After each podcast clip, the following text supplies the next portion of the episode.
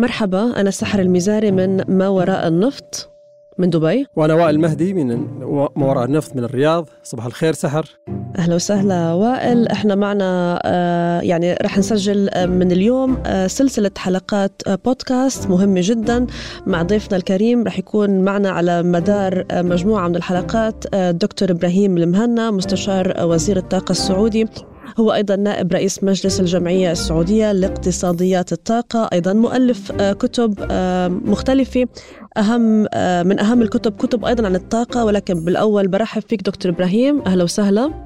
شكرا. أنا يسعدني أن أكون معكم في هذا اليوم وأشكركم على دعوتي. أهلا وسهلا سعيدين بوجودك. نستفيد من خبرتك وتوثيق حضرتك لسنوات طويلة في هذا المجال. خليني أبدأ بكتاب حضرتك. نبدأ من هذا الكتاب وبنرجع من خلال هذا الكتاب على سنوات ماضية. آخر إصدار لحضرتك كان بال 2022 كتاب بعنوان Oil Leaders and Insiders Account of Four Decades of Saudi Arabia and OPEC's Global Energy Policy. كتاب يوثق مرحلة هامة من التاريخ في أوبك وللمملكة العربية السعودية. بداية حدثنا عن هذا الكتاب دكتور إبراهيم. مضيت في إعداده حوالي أربع سنوات من بدايته كفكرة إلى ما انتهيت من إعداده. ومر بمراحل متعددة. الحقيقة الكتابة أنا سبقا كتبت كتاب قبل باللغة العربية وعندي مقالات كثيرة منشورة باللغة العربية واللغة الإنجليزية. ولكن التعامل مع دار نشر عالمية من جامعة مشهورة كان صعب. يعني مر بمراحل تحرير تغيير المحتوى في بعض النواحي وكلها ما هي من ناحية العلمية أو من ناحية هذا من ناحية التحرير واللغة والفلو كيف الحديث عن شو اسمه المواضيع المختلفة وبحيث انه ما يكون في تكرار أو يكون في أشياء من هذا القبيل بس بس من وين جت فكرة الكتاب يا أبو هيثم؟ يعني ليش فكرت إنك تكتب كتاب؟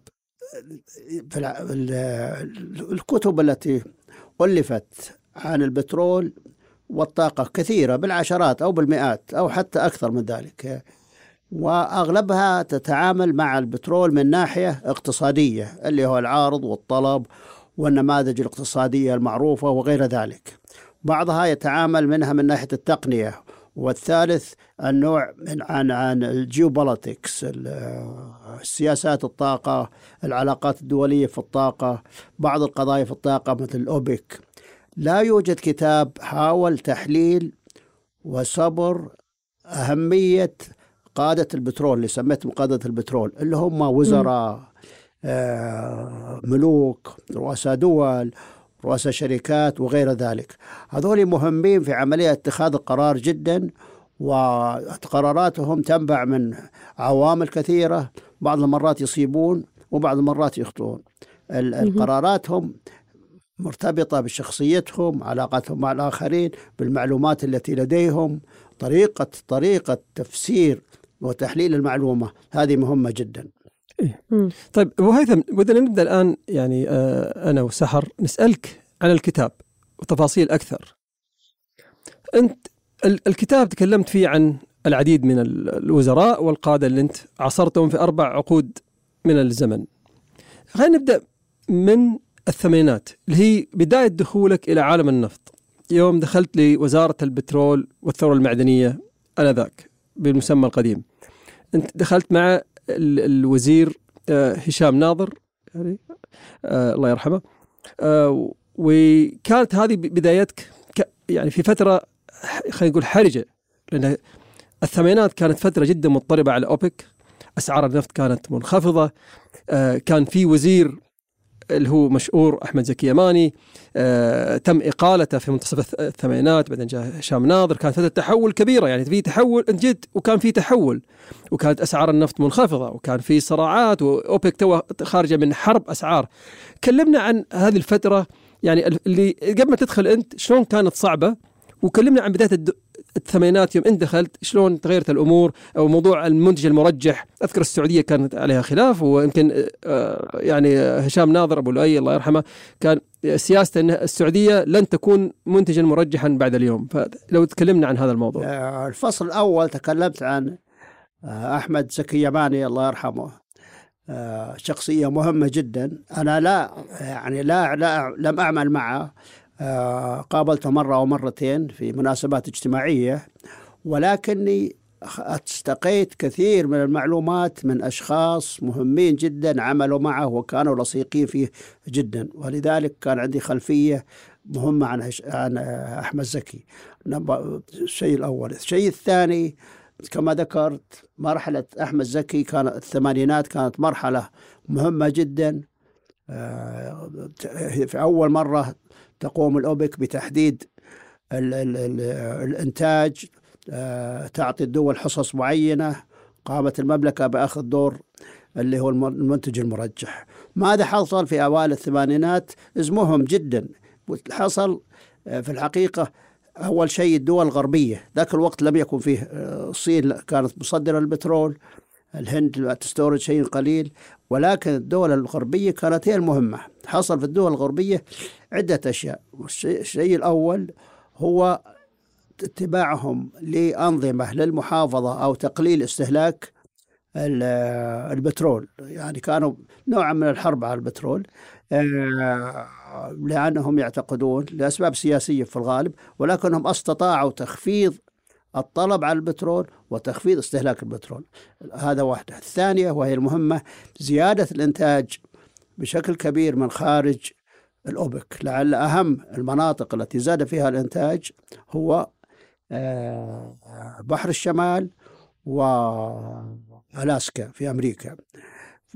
نتيجة لهذه العوامل وفي مقابلها أوبك تريد أن تستمر بنفس العقلية لعقلية السبعينات اللي المحافظة على سعر معين. بدأوا عملية في 1983 آه، تحديد السقف وتحديد حصص كل دولة. المملكة أو كم كانت ال... كم كانت الأسعار دكتور إبراهيم بهذاك الوقت؟ كانت الأسعار تقريبا آه، تتراوح. كان السعر المستهدف في فترة من الفترات 28 ثم رفعوا السعر بعد ذلك إلى فوق 30 آه، دولار طبعا. دولار طبعا. وكان رأي أحمد زكي يماني أن المملكة تلعب دور المنتج المرجح. وش معناها؟ أن المملكة تخفض إنتاجها عندما ينخفض الطلب وترفع عندما يرتفع الطلب. هناك م. مشكلتين في هذا الموضوع. الأول أن أن هذا لم لم يحصل كما تتوقع. الدراسات وتتوقع أحمد زكي الوزير وناس كثيرين من من حواليه وخارج وخارج ذلك. كانوا يتوقعون الطلب سيرتفع ولكن الطلب لم يرتفع. ونتيجة لذلك اضطرت المملكة تخفيض الإنتاج يوما بعد يوم وسنة بعد سنة. فانخفض الإنتاج المملكة من حوالي أكثر من عشرة ملايين برميل يوميا في آه، بداية الثمانينات حتى وصل إلى مليونين ونص في آه، في 85 آه وبالرغم حتى مع هذا كله أنهارت الأسعار ووصلت إلى أقل من 10 دولارات. طيب طيب. طب احكي لنا تس... يعني احكي لنا كمان تسلسل زمني من بعد ما انهارت الأسعار والمملكة تناقص أو تراجع إنتاجها من 10 مليون لتقريبا 2 مليون برميل، شو الخطوة الثانية؟ نعم. شو صار مرة ثانية علشان ترجع المملكة تنتج آه، إنتاجها اللي يعني من المف... من المفترض كان إنها تنتجه وما تلعب آه، دور يعني swing producer، شو شو هي الخطوات اللي تم اتخاذها؟ المملكة يعني غيرت سياستها تقريبا 180 درجة تغيير كامل يعني. آه، من تخفيض الإنتاج من أجل المحافظة على السعر إلى زيادة الإنتاج وبدأ إنتاج المملكة يرتفع واتخذت في البداية آه، نظام اللي هو التسعير الرجعي. التسعير الرجعي هذا كان سائد في الستينات من قبل شركات البترول العالمية. اللي هو يباع البترول للمصافي والمصافي تصفيه وتبيع المنتجات البترولية وتعطي المشتري آه، أو البائع الفارق ما بين هذا. كانت في البداية شكلها ممتاز زاد إنتاج المملكة أو رجع إلى ستة ملايين ولكن م- المشكلة كانت في ناحيتين. الناحية الأولى الدول الثانية بدأت تعمل نفس الشيء والناحية الثانية أن لم تدرك أو لم تدرك الأوبك ذاك الوقت أهمية بروز آه، السوق المستقبلية للبترول في نيويورك. آه، نتيجة لهذا ما لم أنهارت الأسعار ولم وخسرت المملكة طبعا آه، الكثير وصابت المملكة أزمة اقتصادية كبيرة وأزمة مالية. مع الملك فهد رحمه الله خادم الحرمين. أقال أحمد زكي يماني في سنة 1986 وعين محله الأستاذ هشام ناظر رحمه الله. طيب أبو هيثم أنا طبعا أنا وسحر قرأنا الكتاب. ووجدنا أنك يعني آه، نوعا ما كنت قاسي شوي على فترة الثمانينات وفترة هشام ناظر. يعني آه، كنت قاسي على أوبك وقد قاسي على هشام ناظر. وحملتهم يعني ما جرى. فهل هو يعني ما جرى كان سوء تخطيط أم كان في عوامل أخرى؟ يعني اللي يقرأ الكتاب وهذا كان رأيي ورأي سحر اللي يقرأ الكتاب يشوف أنه في نوع ما يعني استياء منك بخصوص هذه الفترة وإدارة أوبك ويماني الله يرحمه لأوبك أحمد زكي يماني. طبعا زي الوزراء وزي ما أشرت في الكتاب اللي هي المعلومة شيئين المعلومة و من ناحية. والثاني طريقة تفسير المعلومة. آه هذه كانت المشكلة الرئيسية. إضافة إلى التوقعات توقعات أحمد زكي يماني الله يرحمه أو غيره كانوا يتوقعون الإنتاج سيبدأ آه، في, في, في الارتفاع. آه، نقطة على مهمة عن التوقعات كانوا يعتقدون لو انخفضت الأسعار إلى 20 دولار بحر الشمال سيتوقف أو ينخفض الإنتاج. هذا ما حصل. انخفضت إلى حول 10 دولارات وبحر الشمال يزداد إنتاجا. سوت المسألة توقعات. أنا لم يكن قاسيا على أحمد زكي يماني أو على هشام ناظر الله يرحمهما ولكن كنت أقول الحقيقة. أقول ما كان ما حصل بالضبط. آه، طبعا إحنا في في العالم العربي أحيانا نقول لا تنتقدوا الأشخاص ولكن هذول شخصيات مهمة لعبت أدوار هامة في تاريخ المملكة البترولي يجب أن أن أن نكتب ما الحسنات والسيئات بالعكس أنا ترى أمتدحت آه، نعم. الرجلين والأشياء الذي عملوها بشكل طيب. في النهاية سيد إبراهيم مثل ما أنت ذكرت يعني أنت توثق مراحل مهمة في التاريخ في في ذاك الزمن وطبعا إحنا من واجبنا أن يعني نشكر جهودهم. والسيئات زي بالضبط ونشكر جهودهم آه، والله يرحمهم ومن الج... يعني من الجيد أنه نحكي عن هذا الزمن. قبل ما نختم فترة الثمانينات ونختم البودكاست الأول مع حضرتك سريعا امريكيا كيف كان يتم مراقبة ما يجري بين دول أوبك انخفاض الأسعار تراجع الإنتاج السعودي ثم عودة الإنتاج السعودي أه، وباختصار لو سمحت الولايات المتحدة الأمريكية كيف كانت بتشوف؟ نعم. الولايات المتحدة الأمريكية في ذاك الوقت آه لم يكن لها دور هام جدا الولايات المتحدة من ناحية آه تدعو أو علنا تدعو إلى آه اقتصاديات السوق وحرية السوق ومن ناحية ثانية تحس تعترف وهذا ما سأتحدث عنه في لاحقا أن انهيار الأسعار أو ارتفاعها يضر ضار.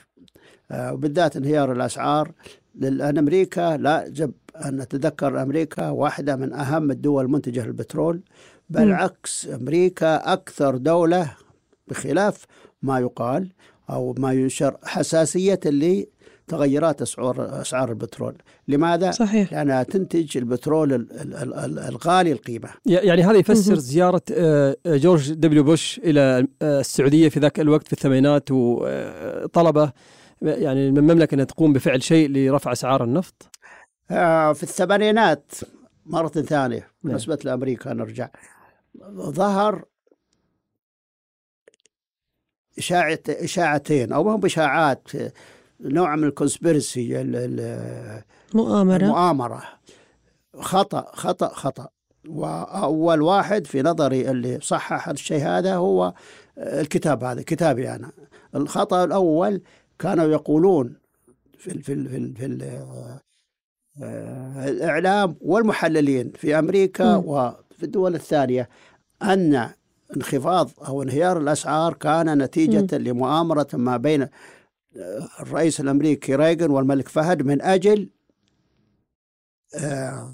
ضر الاتحاد السوفيتي آنذاك. وهذا مو صحيح أبدا.